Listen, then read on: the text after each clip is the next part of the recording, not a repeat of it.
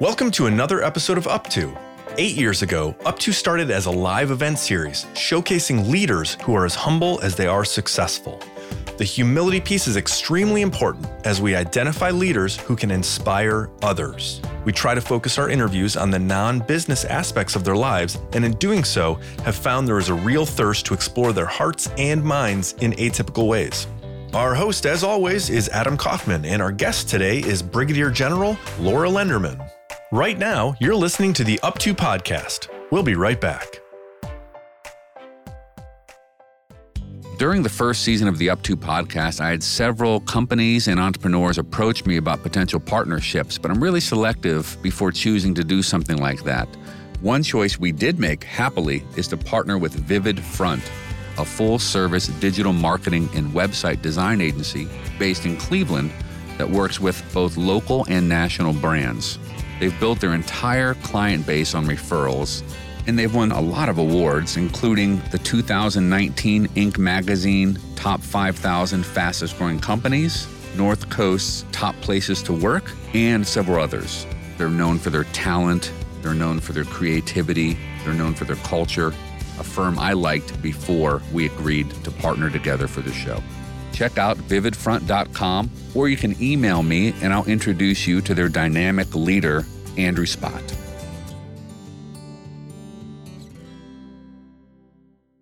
Welcome back. You're listening to the Up To podcast. Here's your host, Adam Kaufman. Our guest today is United States Air Force Brigadier General Laura Lenderman.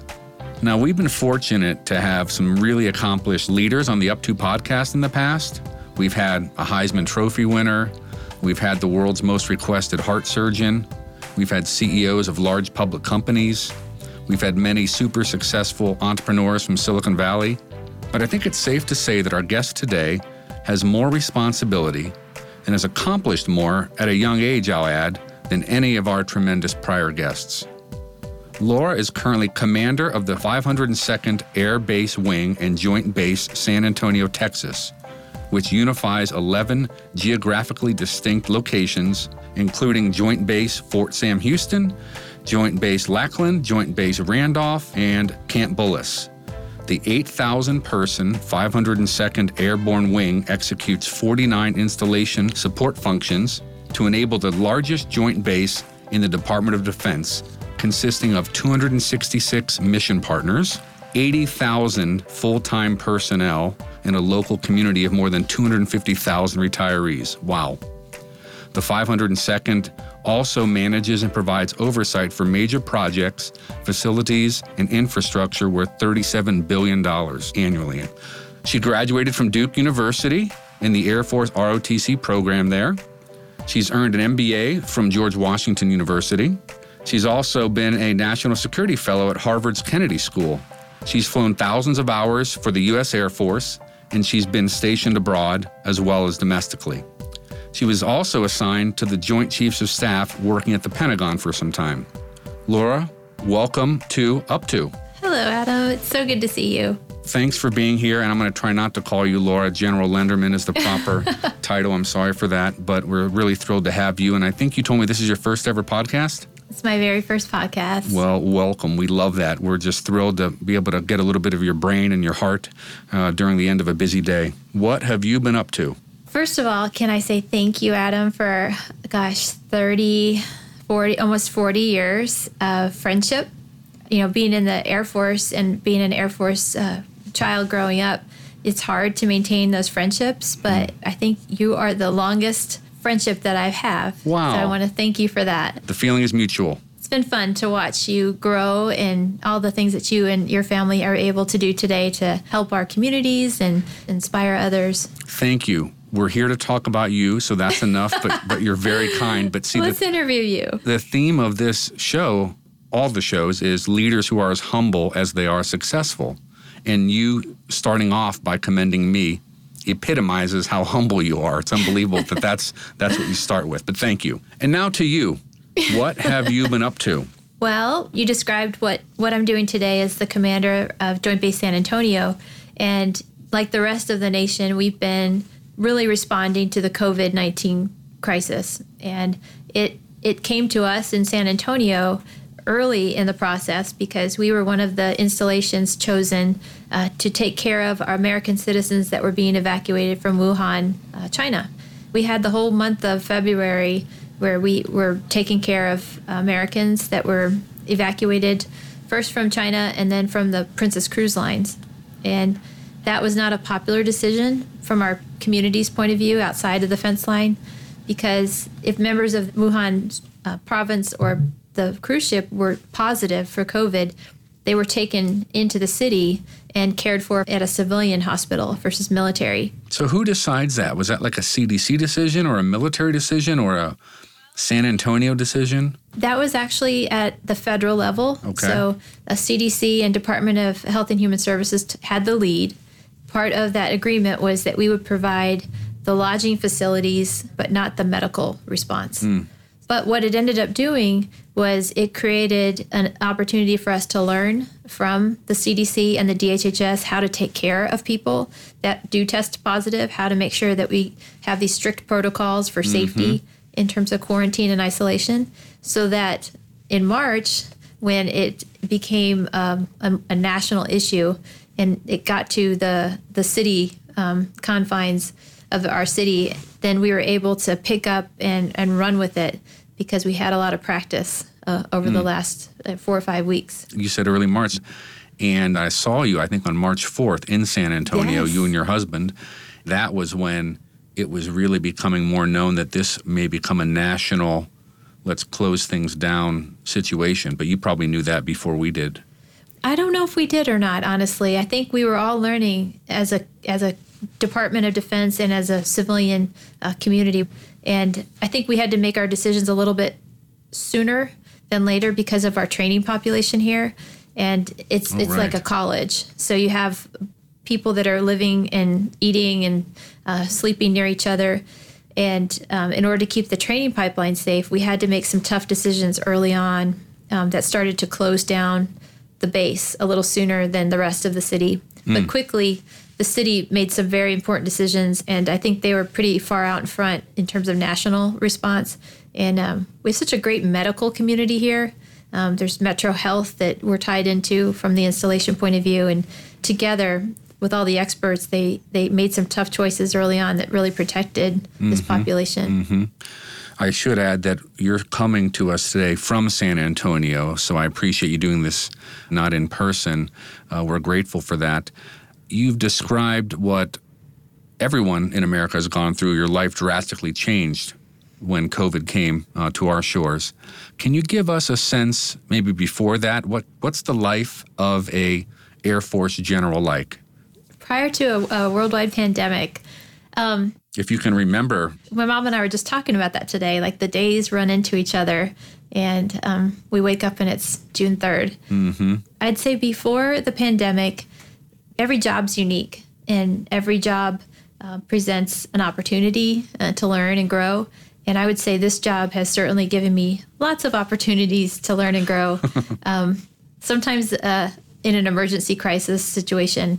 And this is by far the toughest job I've ever had. It's the biggest job I've ever had. what made it so tough? The fact that it was this large and this much responsibility? Yes, those are two big factors. And as the installation commander, it's comparable to being the mayor of the city, but you're actually the mayor of a city that's not connected necessarily by fence lines. But the cool part is, unlike a city, everyone has to listen to what you say in your particular city where you're mayor. They have to say yes, ma'am, and salute you. Most cities struggle with getting consensus on anything. So I'm not belittling how challenging it is, but at least there's that respect for authority, right? You're right. There are challenges here that are um, not as difficult. I can order them to wear their masks and And they have to listen. but on an installation like this there are a lot of commanders so that's one of the challenging parts of it is that i'm i'm not the commander of everyone here i'm the commander of 8000 of the 80000 people and so there's a responsibility there to take care of 80000 people. So you have the responsibility but maybe not necessarily all the authorities. Another year or two, you'll be in charge of everything.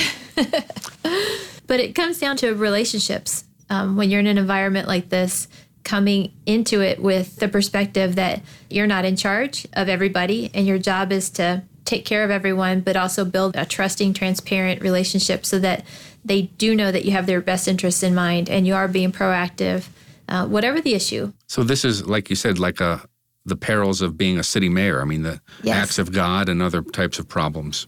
All of that. I um in listening to you talk about the importance of relationships in your role, and I just think that uh, I'm in the relationships business myself, and I think the two key components of good leadership are one relationships and two being a good listener. Do you have to uh, spend much time listening, Oh my gosh. Absolutely. or is Adam. everyone always listening to you? I, well, I hope they listen to me at times when it's appropriate, but I, I would say listening is one of, um, if you were asking me uh, my leadership philosophy, listening's number one. There's actually three L's. So if you you know me long enough that those are my initials, Laura Lee Lenderman, so I can remember it easily. right. So listening, and to your point, you know, it's not just listening with your ears, but listening for all the body language changes, uh, looking in their eyes. You can see so much by people just how they answer your. How are you doing today? Yes. And we get an opportunity to do that many times a day, um, and that's for the people that work for me and the people that I work for. Um, all the mission partners here, um, listening to what what's important to them, um, understanding their priorities, and then following up on our promises is critical here for success. being a woman or man of your word very important. Following up on everything you say you're going to do. I believe that there are four key points of relationships and one of them is always do what you say you're going to do and don't do any empty talk where you just say yeah i'll call you next week and then not call the person next week. We call that the say do gap, and you try to eliminate that. i like that the say do gap. That's good Okay, so timeout. I realize here that we didn't get to the second and third L. So I followed up with General Lenderman, and she was kind enough to leave me this voice message. Hi, Adam. It's Laura. Um, the other day when we were talking about the three L's, we talked about the first L, which is listen, but we didn't get a chance to talk about the next two. And I wanted to follow up with you. And the second L is love. And as a leader, and even more so as a senior leader, I find that this quality is so important. Uh, just to love the individuals in your organization and, and to love your organization. And uh, to me, that's just, you know, wrapping your arms around everybody, especially in the good times and celebrating uh, with them. But it's also important when things are, you know, not going so great. And sometimes that's tough love and you have to really hold people accountable and to the point that you love them so much that you want them to improve and you want them to be their best selves. But you also love the organization so much that you have to make some of those tough decisions uh, that are for the best of the organization. And usually those are for the, the good of the individual as well. Um, the, the third l is lift up and for me, it's about being positive and being a positive leader. And it's not a Pollyanna type leadership. It's more really knowing true deep in your heart that things are going to be okay. And um, this last year and, and last two years in my, my command tour here, we've been faced with some of the most challenging times that this organization has ever faced. And it was just one right after the other. And these weren't local conditions, they were pretty much national news making um, issues. Uh, but with each time, you know, we met them head on and we met them with the people uh, around us and we, we listened to everybody in the room. We got the best ideas out on the table. We loved the folks, even when they might have made a mistake or, or had a misstep. And then we came to each problem with a whole lot of energy and positive uh, mental attitude and going towards it as a group, knowing that we're, we're going to get through this together. And we see it today with the COVID crisis that we truly are in this together as a small community, as a city, as a nation. And there's so much strength and power in that, that collective um, coming together for good. And so, with that, I just wanted to leave you all with, with those three L's. If they're helpful to folks, I hope they are. Uh, I know they've helped me over the last couple of years, um, especially as a senior leader. But with that, thanks a lot, Adam. I'll talk to you soon. Bye bye. Okay, now back to real time, the actual interview. I want to go back a little bit in time. You've always been a leader since I've known you. You said I'm one of your older friends. And ever since I've known you, you've been a leader, you know, class president. I hope I don't embarrass you by saying that. Uh, captain of your softball team, captain of cheerleading, et cetera, et cetera, homecoming queen. Do you think that leadership is something one is born with, Or could that be learned over time? I know in the military, they do send soldiers and pilots like you to different levels of leadership school, but are these innate skills that we're just born with, or do you think they can be taught? I think it's both. I have leaders in my life that are just natural leaders. and I'm married to one. But then there's the wonderful part about the military is you grow into your leadership and you become a better leader over time. And so you think it is possible to become a better leader? Oh gosh, absolutely, hundred percent. We see it all the time in the military where folks start off getting a little bit slower start, and I don't mean that in a bad way, but just because this is their first opportunity, they'd never had a, a chance to be a leader, and then someone believes in them, gives them opportunities, puts them through training, right. and they're the ones that I love. I'll call them the late bloomers, but they're not necessarily late bloomers. They're just developing at a different time. But you know, I feel like you were perhaps born. I, I believe in the born leader theory because you didn't have military training when you became class president or some of those other titles that I already mentioned. So those I think are skills one is born with or one is not born with. There's people that are inclined to take charge and they could do it in a very quiet way or they could do it in a uh, you know, more follow me, take the hill kind of way. Right. And you and I, we have friends that fall into all those categories. For sure. And I think what you're describing is, um, you know, my, I think about my sister and I, how we grew up in the same household. We had the same parents. We ate the same dinner. Uh, we played on the same softball team, uh, but we have very different adult lives sure. and we took very different paths. And so that is to your point, I think, where I was born one way and she was born another way. Right. All these extenuating circumstances didn't necessarily uh, change us to become more similar in that area. Mm-hmm. But yeah, I think for me it was um, a natural stubbornness, if you will, in trying to always challenge myself and take the harder road hmm. on purpose. And I was going to ask you about that. Like, did you set goals? Or do you just always try to be the best you can be? Or do you have really specific goals that you set for yourself? And I'm also thinking about like running. I can remember uh, I would maybe go out and run a run five miles, and you would say, "Well, I'm out running 15. I'll run the final five with you because you had some goal in mind." So, have you always set black and white goals, or is it more just trying to get better constantly? I think it's um, as I've gotten older, my goals have actually become uh, very different, of course, as, as we all mature. But as a younger person, it was more tactical, like you're describing. I want to get an A on the test, or I want to run for class president. I remember specifically in eighth grade um, deciding that I was going to take German in high school because it was harder. And who does that? Like, right. I would usually, never do that today. Usually we choose the easier route. yes, I would never do that today. But that's how I thought. And then um, I was going to go to Duke because that's my long shot school and it's hard and I was going to be an engineer because it's hard. Not an easy major, right? Yeah. So, like I said, as I've gotten older, I've I've learned that there's hard things in life still out there to do, uh, but I'm choosing to have a little more balance. Good. And more free time to enjoy the people in my life. And I want to talk about that in a little bit. But one more leadership question, if I might, because you're just such a tremendous leader. Were there certain influences on you early on, leaders you admired from afar? Maybe in a book or on TV or in the news? Or were there more influential people you knew who helped you hone your own leadership style? I think it was more the people in my circle that influenced me the most. Of course, I had uh, heroes in, in history and even current day that I admired, the president, um, people that you look up to in that way. Right. But but as I look back and I kind of connect the dots backwards, I look at my dad setting an example of, of how to take care of a family. And he always put my mom and my sister and I first, always. And he was a colonel, is that right? Yes, he retired as a colonel. And um, I, I, realize now not everybody's dad did that.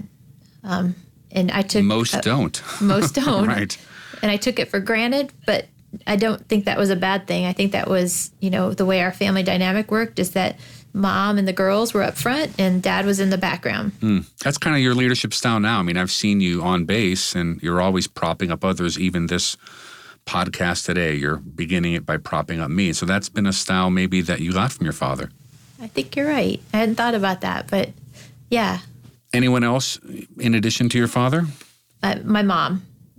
Um, you know, when I got in trouble, and I think you know the time that I'm referring to in high school, it was so much easier to tell my dad, but I disappointed my mom. Mm. And I realized that hurt much more than any anything else is disappointing the woman that trusted me. She's always been kind of the moral touchstone of my life and created my spiritual foundation and still today is the person that I call every day, twice a day.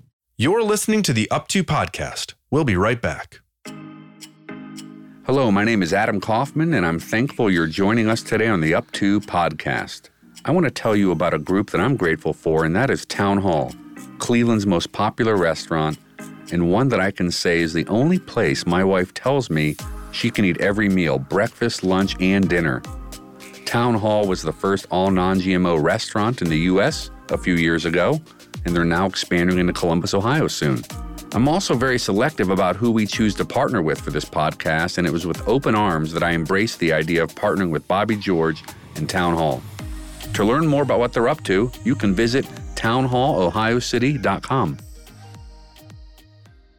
One of the aspects of podcasting I enjoy the most is the ability to delve into long form discussions without any interruption other than a periodic commentary about one of our partners. I'm grateful that Calfee, Ohio based law firm, has agreed to partner with us. They have offices throughout Ohio and also in Washington, D.C., in New York, and Indianapolis, too.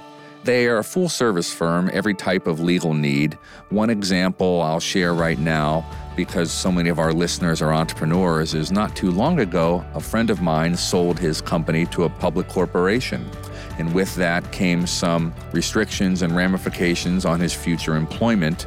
And to navigate through that properly, he asked my advice. And without hesitation, I recommended Calfee because I knew they'd have the right type of specialist to help him with his particular needs. And my friend continues to rave about that experience. And I'm very grateful that Calfee has agreed to partner with Up2. So whether it's selling your own business or the more routine needs of creating your first will or anything in between, uh, this firm can really do it all in terms of legal needs.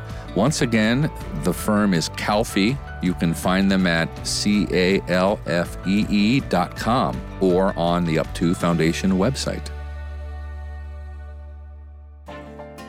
Welcome back. You're listening to the Up2 podcast.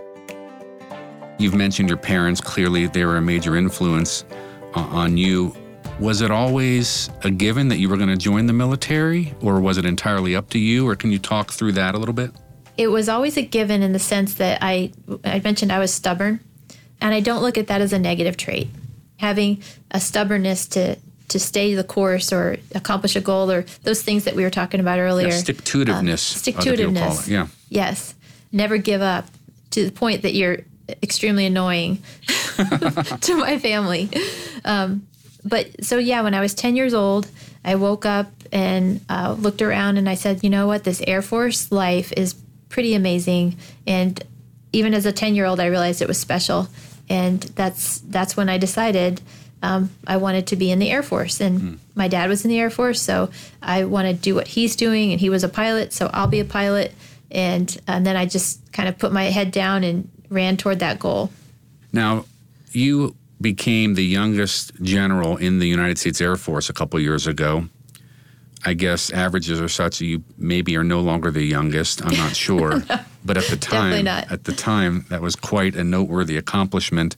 When you made it that far, were you ever wondering, like, is there any any doubt in your mind that maybe you don't even share with others? Any self doubt, like I can't take it to the next level?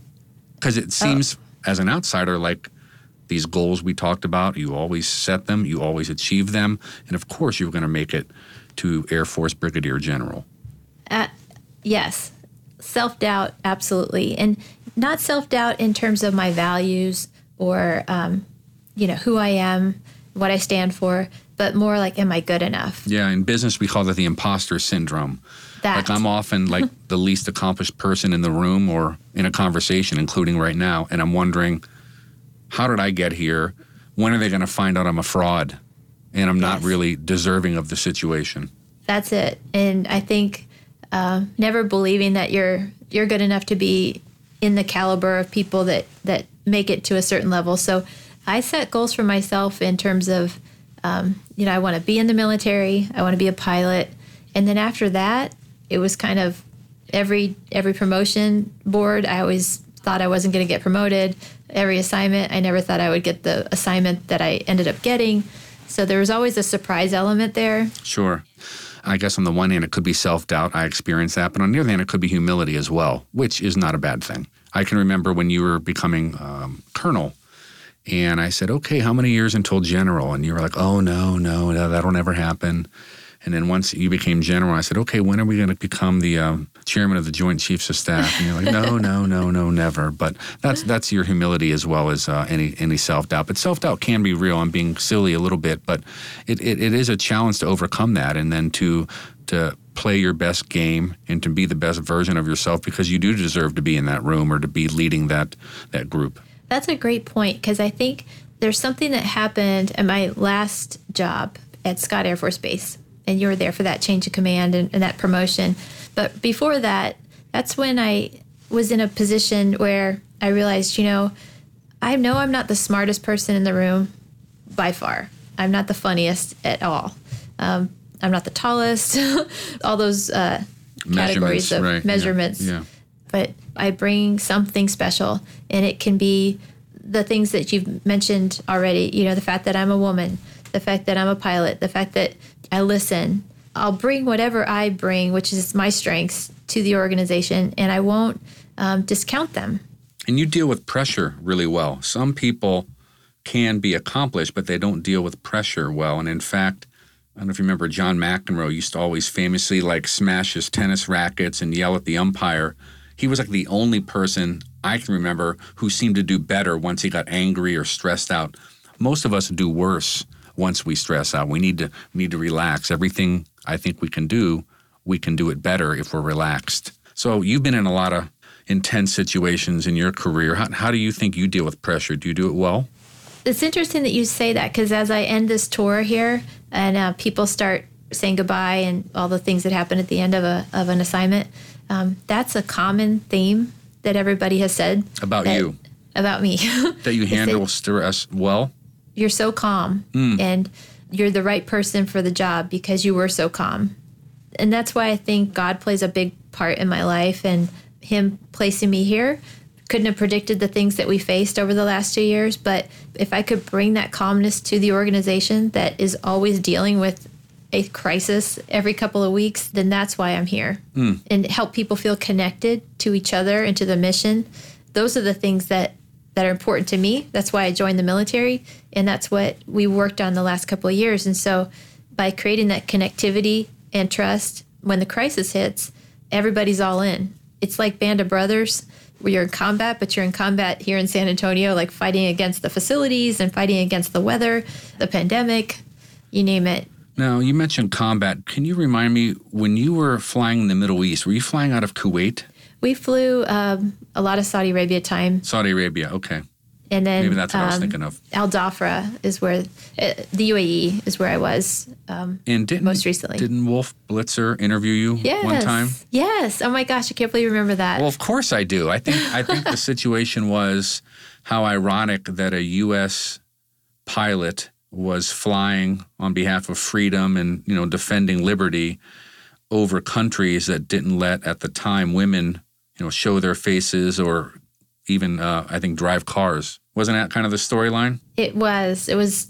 It was 2003, right before OIF kicked off, and what's OIF? To, uh, Operation Iraqi Freedom. It's good. We got this far without an acronym that I didn't know, and I know the military has a ton of acronyms. So thank you, at least thus far. So it, it was uh, Iraqi Freedom, Operation Iraqi Freedom. Yeah, that was a, a pretty amazing time from a professional point of view.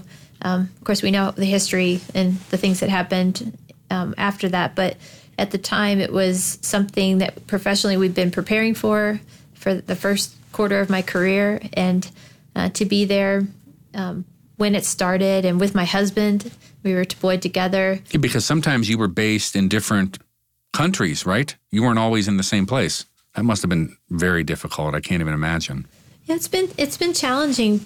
However, we look at it a little bit differently, I think. From the outside, it looks like, oh my gosh, you were apart so many years. Um, but we look at it as something we both wanted. And we both wanted to serve. We both wanted to be as helpful as we could be uh, to the airmen around us. Mm-hmm. And we loved each other enough to communicate to each other that we could be apart, but still have a professional life and a, and a strong marriage. Well, our military is fortunate to have people like you and your, your husband, Dave, who also is a colonel. Uh, choosing uh, to be in the armed forces. I mean, you could have chosen different paths and succeeded quite well, but we're all uh, benefiting from from those decisions you both made. Can I uh, move a little bit beyond the military, if you could even possibly mentally do that? And, maybe the answer is uh, within your career, but what are you doing, General Lenderman? What are you doing when you feel most alive? What gives you the most exhilarating kind of rumble in your belly? Well, instantly when you said that, I thought of my nieces and nephews. When I'm with those kids and they're almost young adults, Hmm. um, that's when I feel uh, happiest. That's when I feel um, most centered and most present in that moment. Mm-hmm. Yeah, when I'm kid- with them. kids will do that, especially if they're family members. And that actually uh, relates to my next question. Do you ever think about who you're role modeling for? I, I don't think I ever told you this, but one time when I was visiting, I think it was Scott Air Force Base, and I was staying in the um, on base uh, hotel or guest house, and the clerk was checking me in, and she was a young woman in the military, and I kind of boasted that I was here to be involved in your appointment. And I said, maybe that could be you someday. And she, her eyes lit up like, oh no, never. I'll never be a general lenderman. Like, do you ever think about who maybe you don't even know is following how you behave and how you lead and how you treat others? Wow, that's a great question. I mean, you really are, uh, even if you don't try to be, you are a role model for many people. And I just wondered if you ever thought about that.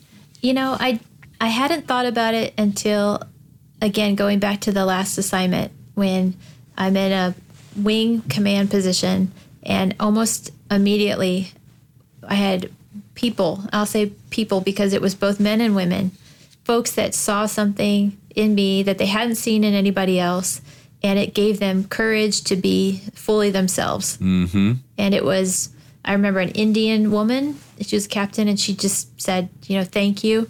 I've never seen anybody that looks like you, meaning you're a woman, you're in a command position, and I, I thank you for, for being that role model for us. And then there's African American men, many different types of people that were looking for somebody that looked like them, not just physically, but how they treated people, how they led. And I realized I did that too. I looked for people that that uh, that didn't have to be big and boisterous to be effective, that cared about the, the men and women around them. Meek um, is not weak. I always say that. Meek is that's not it. weak. That's it. And so I got a, I got my first real experience with that in my last command, and it has been exponential here. Tell me more about that. What do you mean you had your first experience in your last command? with people who were bold and brave enough to come up and say, "You look and sound and act different," and I admire that. And thank you. And Mm. Tremendous. so that's when I realized, you know what? If anything else, I'm staying in the Air Force as long as they'll let me, so I can. I think they'll let Be you somebody like that. Yeah. do you think this is a burden? This um, role modeling is it a burden or is it a blessing? Oh, blessing! Oh my gosh, yeah. I look at it just, you know, whatever I can do to help people and um, inspire them for a day or a minute. And we've had lots of opportunities to do that, especially lately with the COVID crisis, um, and and also the other issues that are happening in our country with race and justice and um, equality. People want to see leadership speak about these. They, we, they want to have that difficult conversation. I think so many times in the past, especially in the military, we're taught to be apolitical, Right. you know, and, and that's the right thing. We don't take sides in that area. But that doesn't mean you don't have a conversation about these issues that aren't necessarily, they become political, but they're human issues. Uh, they're humanity issues. They're they're in our communities. They're they're they're being talked about in the dorms. I'd rather them talk to leadership about it so we can hear what's on their mind. From your perspective, do you think race relations are better inside the military or are they better in you know, general San Antonio community? Because I feel like the military has often been a testing ground for social change and acceptance. I know some would say they were behind in some areas of change, but I also think you led us in, in some of those changes. This is a difficult question for me to answer as a Caucasian woman Mm-hmm. uh, because I think you'd never know what it's like to be in someone else's shoes, just like anything else. So, Of course, right. But you have an, an ability to observe, and I'm sure you've had people under your command or above you of different races. And I think also there's a chance that as a female, you may have been the victim of any sort of bias or even age bias. I can remember myself as a white male, but I had age bias issues when I was in certain roles as a young person. So maybe my question is beyond just race, but yeah, race is forefront. I think I think the military. The one of the wonderful things about the military is it does provide opportunities. Not everybody starts at the same place because we all come from different socioeconomic and educational backgrounds. Sure. But the military provides you opportunities to get an education, to have experiences, to be a leader.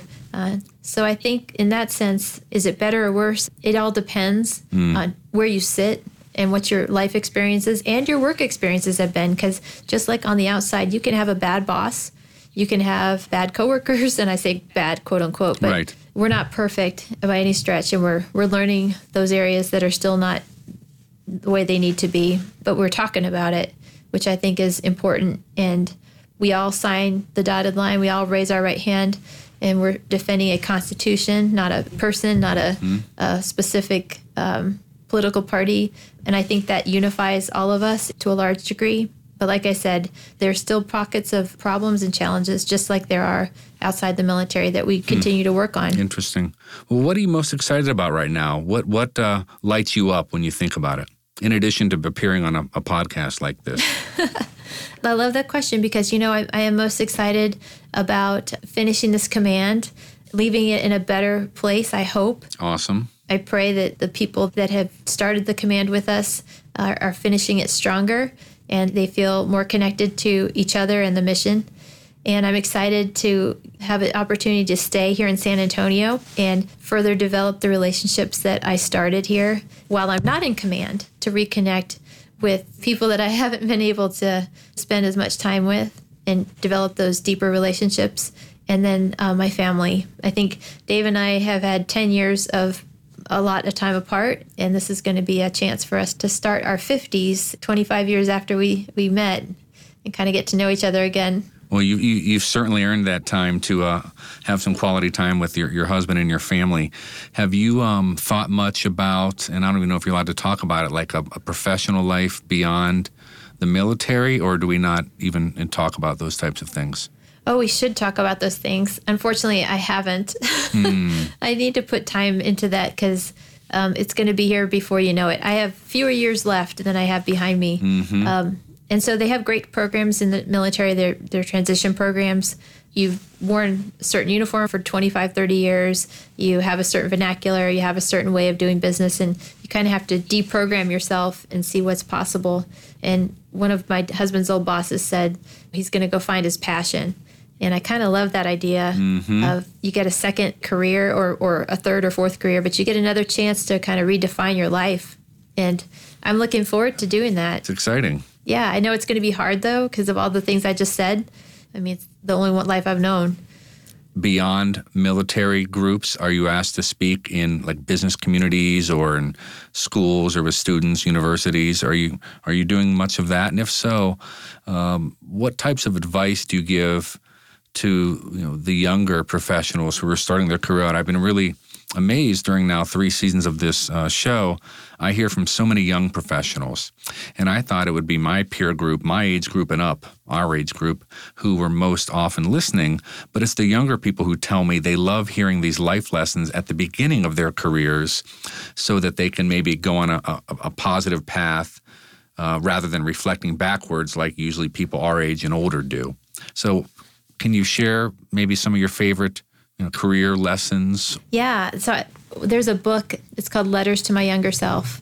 It's people of all ages, young people, um, Olympic athletes who are 19 years old but have spent, uh, you know, 11 of those 19 years in training, And then you have the folks that are on the other end of their, their lives, like Oprah, and they're writing to themselves. That's one of my favorite books because I kind of think about that when I go in and talk to the different groups, like you mentioned. And San Antonio's given me a lot of opportunities that I'm so grateful for to connect with all of those types of people, like you just said. It's schools, it's the women's chamber, it's the business community, it's nonprofits, it's the military, um, elected officials. It's amazing you mentioned that book, excuse me, because every episode I ask the guest, and Dave, our producer, will confirm this. I ask if you could go back and talk to the 21 year old version of yourself, what advice would you give the younger Laura? And it sounds like this book is about that. So, what advice would you give your younger self?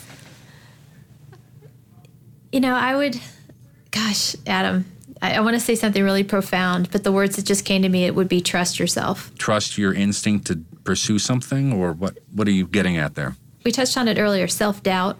Overcome the self doubt. Maybe you're not overcoming it, but you're learning more and more to listen to yourself. And I call them angel messages. They're coming to you all the time.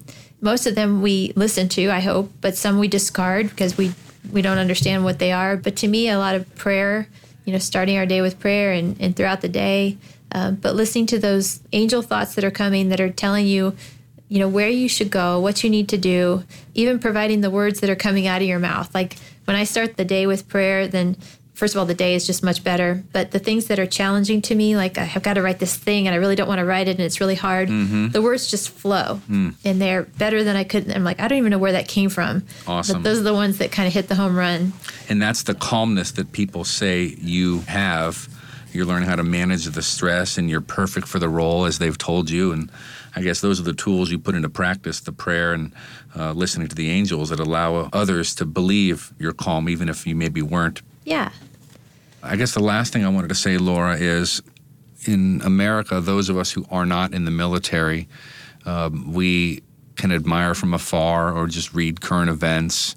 How do you think uh, Americans can better understand the importance of service and duty and responsibility? Because I think that only in the military do those character traits really, really, really come out. Is there some better way all of us can appreciate what our servicemen and women do for us?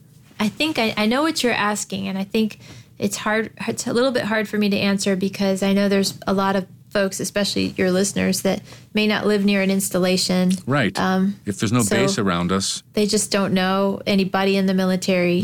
Um, I think if you wanted to get inspired and truly understand what the ethos is about the military, I would recommend the Band of Brothers. the series. the series. Yes. If you granted, it's it's many decades ago, but the core of that movie, uh, the sacrifices that these men at the time, it's all men, um, make for each other, and and I always tell my team, we all join the service for a different reason.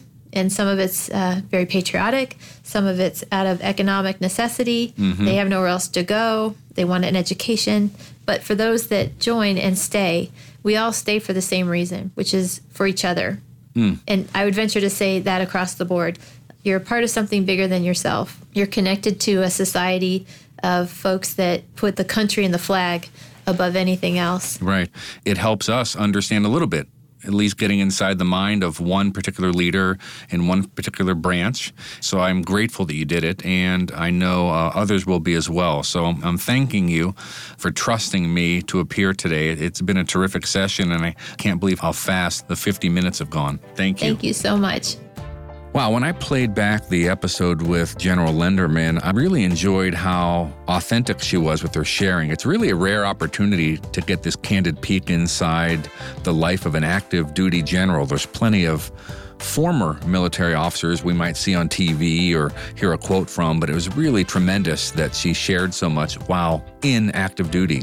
Uh, also, just how she emphasized being a part of something bigger than yourself is an idea a lot of us can't relate to. I'm not even sure if I ever have, if I'm being truthful, but she shared that everyone in the military feels that way. Just awesome. Five takeaways. Number one, I thought it was interesting that trusting and transparent relationships are vital to General Lenderman's success, even in a military context where chain of command is in place. Relationships still do matter. Number two, her say do gap and how she works to decrease the gap between what people say they do and what they actually do. Number three, General Lenderman believes that people can become better leaders if time is spent developing those leadership skills. I thought that was a positive observation. Could be debated, but definitely don't want to counter her qualified views on the matter. Number four, don't discount your strengths, she said. Everyone brings something to the table, everyone has something to offer, and we should feel good about those unique talents. And finally, I liked how, as leaders, we shouldn't be afraid to talk about the tough issues, she reminded us. And actually, doing so is required of the most effective leaders.